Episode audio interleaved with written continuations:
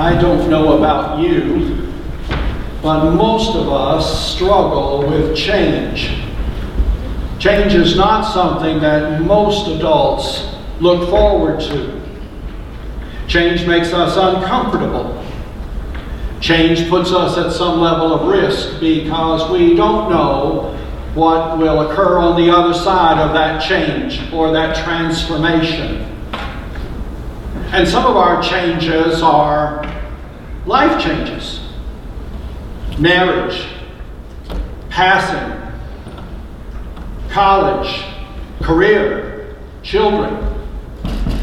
Some are more subtle and sublime.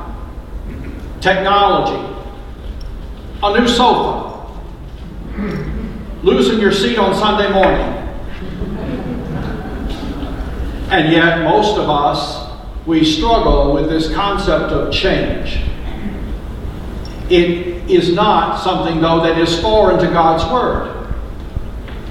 If we look at Romans chapter 12, Paul talks about change and uses the word transformation. Inasmuch as Paul is saying to you and I as believers today that we are to transform and to continuously transform. The verb tense that Paul uses there and in other places is an ongoing, continuous action. And so while you and I, as adults, will be uncomfortable with the thought of change, transition, transformation, it is clearly an expectation from God's Word and from God Himself. And if we look back at the ministry of the Holy Spirit, and we look at the work of the Holy Spirit as an example on the day of Pentecost, which we'll look at in just a moment. How is it? How is it that a rough fisherman, sometimes self centered, sometimes a coward, how is it that on that particular day he is enabled and transformed into something that we would read about in successive chapters. A totally different person. And so today, in my time with you, I want to talk about this matter of change. And I want to leave us with three words for your consideration related to this discussion of change. Because as Christ followers, I think it's a clear expectation from God's Word that you and I continue to change, transform, transition that being comfortable is not always the desired outcome. And yet, when we're hesitant to change, that's exactly why we don't change. We are comfortable. We are settled. We are set. And that's not necessarily a bad feeling. It's not necessarily a bad opportunity. But I think Christ calls you and I, especially in this body, to be much more than that. So we're going to look at the words why, what, and how today. And there are many points of discussion for this, uh, this area of change. We could talk about you and I changing our walk with Christ into a deeper relationship through a deeper study of His Word. We could talk about you and I and our giving and how we, uh, our giving is an outgrowth of of our relationship with Jesus. We could talk about church growth and church growth strategies, but I've chosen this morning to talk with us about how you and I can continue to change, transform, transition in the way that we explain who Jesus is to an increasingly dark society. How you and I can carry the water of the Word of God to those who are thirsty. And we'll do it in the framework of why, what, and how. Before we go further, we'll ask God's blessing on our time. Uh, Lord, we are thankful for this place, for its warmth, for our ability to be with fellow believers, brothers and sisters in Christ. And I'm thankful, Father, that I have the opportunity to express what I believe you've laid on my heart. With that said, Father, the opportunity uh, could be easily overridden by Mitch and should not be. One of the hallmarks of this pulpit and of our pastor is that he yields to your word. And so, Father, help me to do what our pastor does so well. In the name of Jesus, amen. If you have a copy of God's Word, we're going to put, uh, we're going to put uh, in a minute, we'll put uh, things on the slide for you. We always do that. We do that out of convenience, uh, never to take the place of the Word of God. So in this church, you'll notice in the pew in front of you there's a copy of God's Word. Sometimes people feel comfortable with God's Word in their hand as we talk about the things He has for us, and sometimes we don't, and that's all right. But I would ask you to remember these three words today. Let me give you a brief definition of why, what, and how, so we have a baseline understanding of where I'd like to go in these few moments I have with you.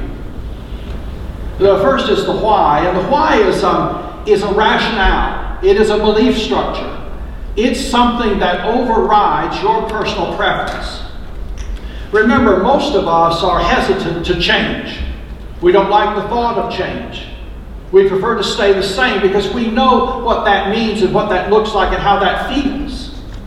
But a why is a compelling reason, bigger than ourselves, for why we should do something that is uncomfortable approaching someone who may not know Christ or responding to somebody who has asked a question about our Savior is uncomfortable for some.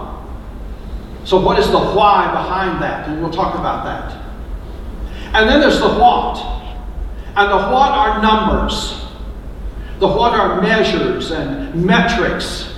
The what is, is the representation numerically of why we believe what we believe. God's Word is filled with numbers. For those who've been in adult Sunday school with us, we had a running um, laughter in our Sunday school class about the book of Leviticus. Leviticus is not always the book that most of us go to first when we open the Word of God. No, we like Genesis, and Exodus is resounding in the power of God, and we'd rather read Paul and the words of Christ in red on our Bible. We'd love those. Leviticus is all about numbers. So Charlie and Linda and others in our Sunday school class, we giggle about working in Leviticus, but our God is a God of numbers. We can't ignore that. So the what is the numbers. And then there's the how.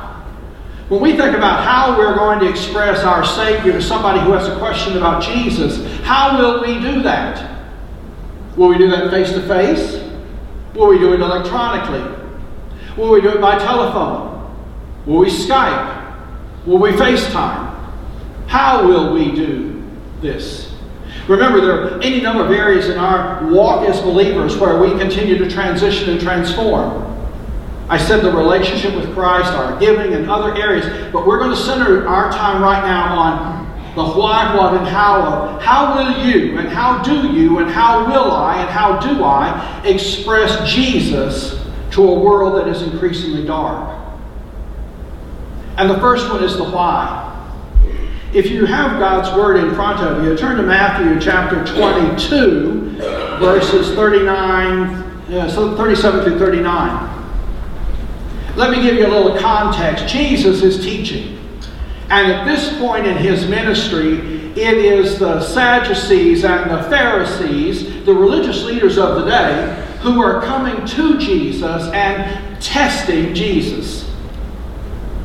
Now, you and I know 2,000 years down the road that testing God it may not be such a good idea, and it always has the same outcome. And so, the first part of this chapter, the Sadducees are coming and they're testing Jesus about the long lens of eternity. And they were confounded such that they became silent. They couldn't respond. They offered the test. Jesus responded, and they were so confounded they left in silence. That's the Sadducees. Well, they thought, well, the, the Pharisees heard this and thought, well, he's not going to be better than us. We're going to come and we're going to test him on the commandments. He may have confounded the Sadducees, but they're not as good as us anyway. We're going to talk with him about the commandments.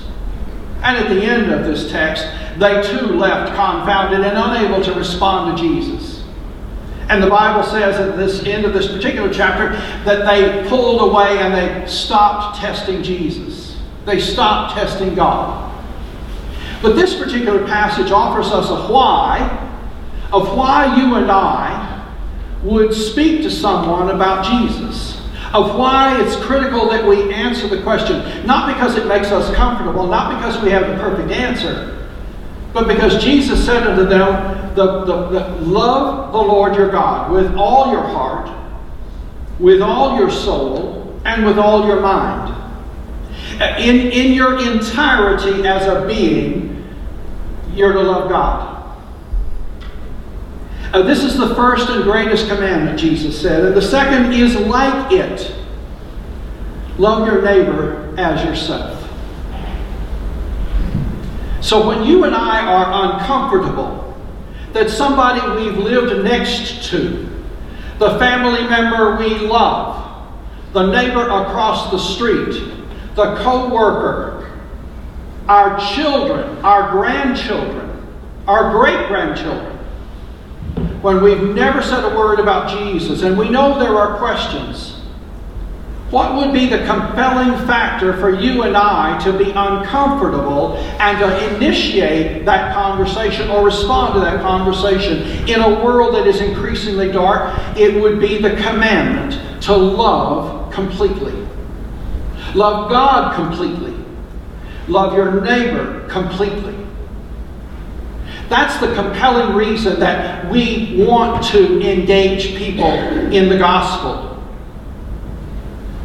Attached to that is the love others as you love yourself. At some point, many of us in the room, maybe not all of us, but many of us in the room made a conscious decision about Jesus. That we believe that Jesus is the Son of God that we believe that Jesus was sent by God to bring light into a dark world, and we made a conscious decision for Christ. We were discipled, we were taught, we may have been baptized, we may have walked an aisle just like this. We made a conscious decision. So not only take us out of our comfort zone to respond to somebody that we may never have spoken about the gospel, because we love God and that overrides our feelings, our insecurities, our embarrassment. But also, we love our others as we love ourselves. And we loved ourselves enough to ask Jesus into our life. So, the why of having a conversation that is uncomfortable, a conversation that we may never have had before, answering a question when we don't think we have the answer, but we really do have the answer. The why is the love of God and loving our neighbor as we love ourselves. So, what about the what? If you have a copy of God's Word and your hand move from Matthew to Acts, it's the fifth book in the New Testament. Uh, God's Word is in the pew in front of you. And turn to Acts chapter 2. Remember, the what are numbers. And in our church, like most churches, we look at numbers. Uh, if I were to, I, I, may have, I thought I did, uh, maybe I didn't. If I'm to look at any of our worship folders, here's one. Look at your worship folder. Look at the back of your worship folder, if you would, please. This is particip- audience participation. Look at the back of your worship folder. What do you see at the top? Numbers. You see numbers in dollars, contribution, a demonstration of our faith in Christ. You see numbers in attendance, a demonstration of our faith in Christ. We have numbers, and God is a God of numbers. I told you about our laughter on Leviticus, but all the way through from Genesis to the last word of the Revelation, where God initiates heaven and earth and will bring forward a new heaven and a new earth. All in between, God is counting. And nowhere is that more important than on the day of Pentecost in Acts chapter 2. And I've already alluded to our brother Peter, who was one man at the trial of Christ, a coward. With all due respect, not much different from you and me when we shy away from speaking to somebody about Jesus. Not wholly different from you and me when we say, well, let me get the pastor involved. He's better at it than I am. But this man at the trial of Jesus and the day of Pentecost is completely different. Now, 180, how did that happen? It's because he, he loved God with all his heart. And he loved others as he loved himself. He had a why.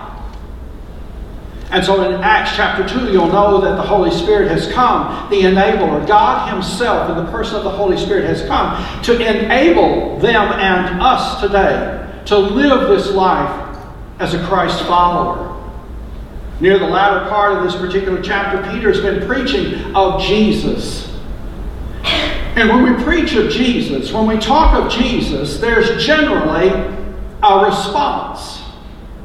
Now, sometimes your response and my response in a service like this, a gathering like this, is a public response. Sometimes it's a private and personal response, but there generally is a response when we talk about Jesus. And what we know in this scenario is that the people responded. Acts chapter 2, verse 37 through 41. Now, when they, the people, the congregation, those assembled at the temple who had heard Peter, they were distressed. The New English translation says acutely distressed. They were wringing their hands, so distressed, and said to Peter and the rest of the apostles, by the way, Peter and the rest of the apostles are Christ followers. They are you and me. We oftentimes make a big deal about Peter and James, John. And are they a big deal? Absolutely. I take nothing away from their ministry, but they were believers in Jesus, like you and me. And they are enabled and empowered by the Holy Spirit, just like you and me. And they receive grace sufficient for them from God Himself, just like you and me. So He's asking you and me, what should we do with what you just told us? And Peter said to them, Repent, and each of you be baptized in the name of Jesus for the forgiveness of your sins, and you will receive the gift of the Holy Spirit. For the promise is for you and for your children, and for all who are far away as many as the Lord our God will call to himself, and that would be you and me. With many other words, verse 40, he testified and exhorted them, saying, Save yourselves from this perverse generation. I don't know how it could be any different than today. And verse 41 So those who accepted his message were baptized and that day about 3,000 people were added. Now, uh, this is a, a, a Baptist church. And so we're very quick to say, and we've always grown up hearing that that's 3,000 men. The women and children, we want numbers at the Baptist church, is my point. We, the women and children aren't in that number. So there were five to 7,000 saved that day and baptized. We love numbers. But numbers standing by themselves are hollow. The value of the 3,000 people that day is that Peter, like you and I, Peter lived wholeheartedly for God and loved others as he loved himself. He stood and ministered that day because he loved others and did not want them lost. He wanted to answer their questions. He wanted to give them some confidence. He wanted to share Jesus. I am certain that was uncomfortable because some people were pointing at him and going, Wasn't he the one? Now, Jesus had already forgiven him for his part. But you and I know that while you and I can be forgiven by Christ Himself, we still have this conscious memory of who we are and what we've done. So the what rings hollow if we don't understand why. So that's the why. Something bigger than ourselves that compels us to change and transform and continue to change and transform. That's the what, a measure of that. How do we measure that? Transformation. And finally, the how.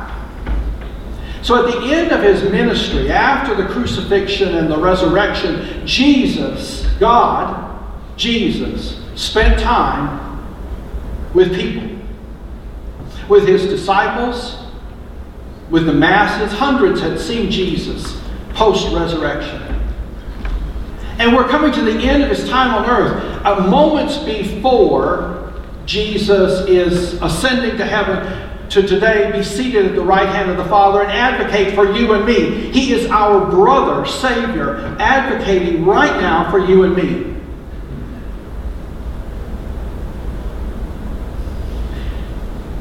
and a parenthesis. I just, I just, I, I, I want to do a parenthesis. And yes, I'm watching the clock. And yes, I know, I know. But let me do a parenthesis. And Paul, it involves you. Can I say what you said to me over here? Would you mind? I'm Jesus is at the right hand of the Father advocating for you and me. It is clear in God's Word. But I challenge you to go home and read Hebrews 12. You remember that Hebrews chapter 11 is the great chapter of faith. If you want to know what a faithful follower of Christ is, it's chapter 11. By faith, Moses. By faith, Abram. By faith. And the beginning of chapter 12 opens with an assertion that those we just read about, chapter 11, are in the grandstands of heaven, so to speak.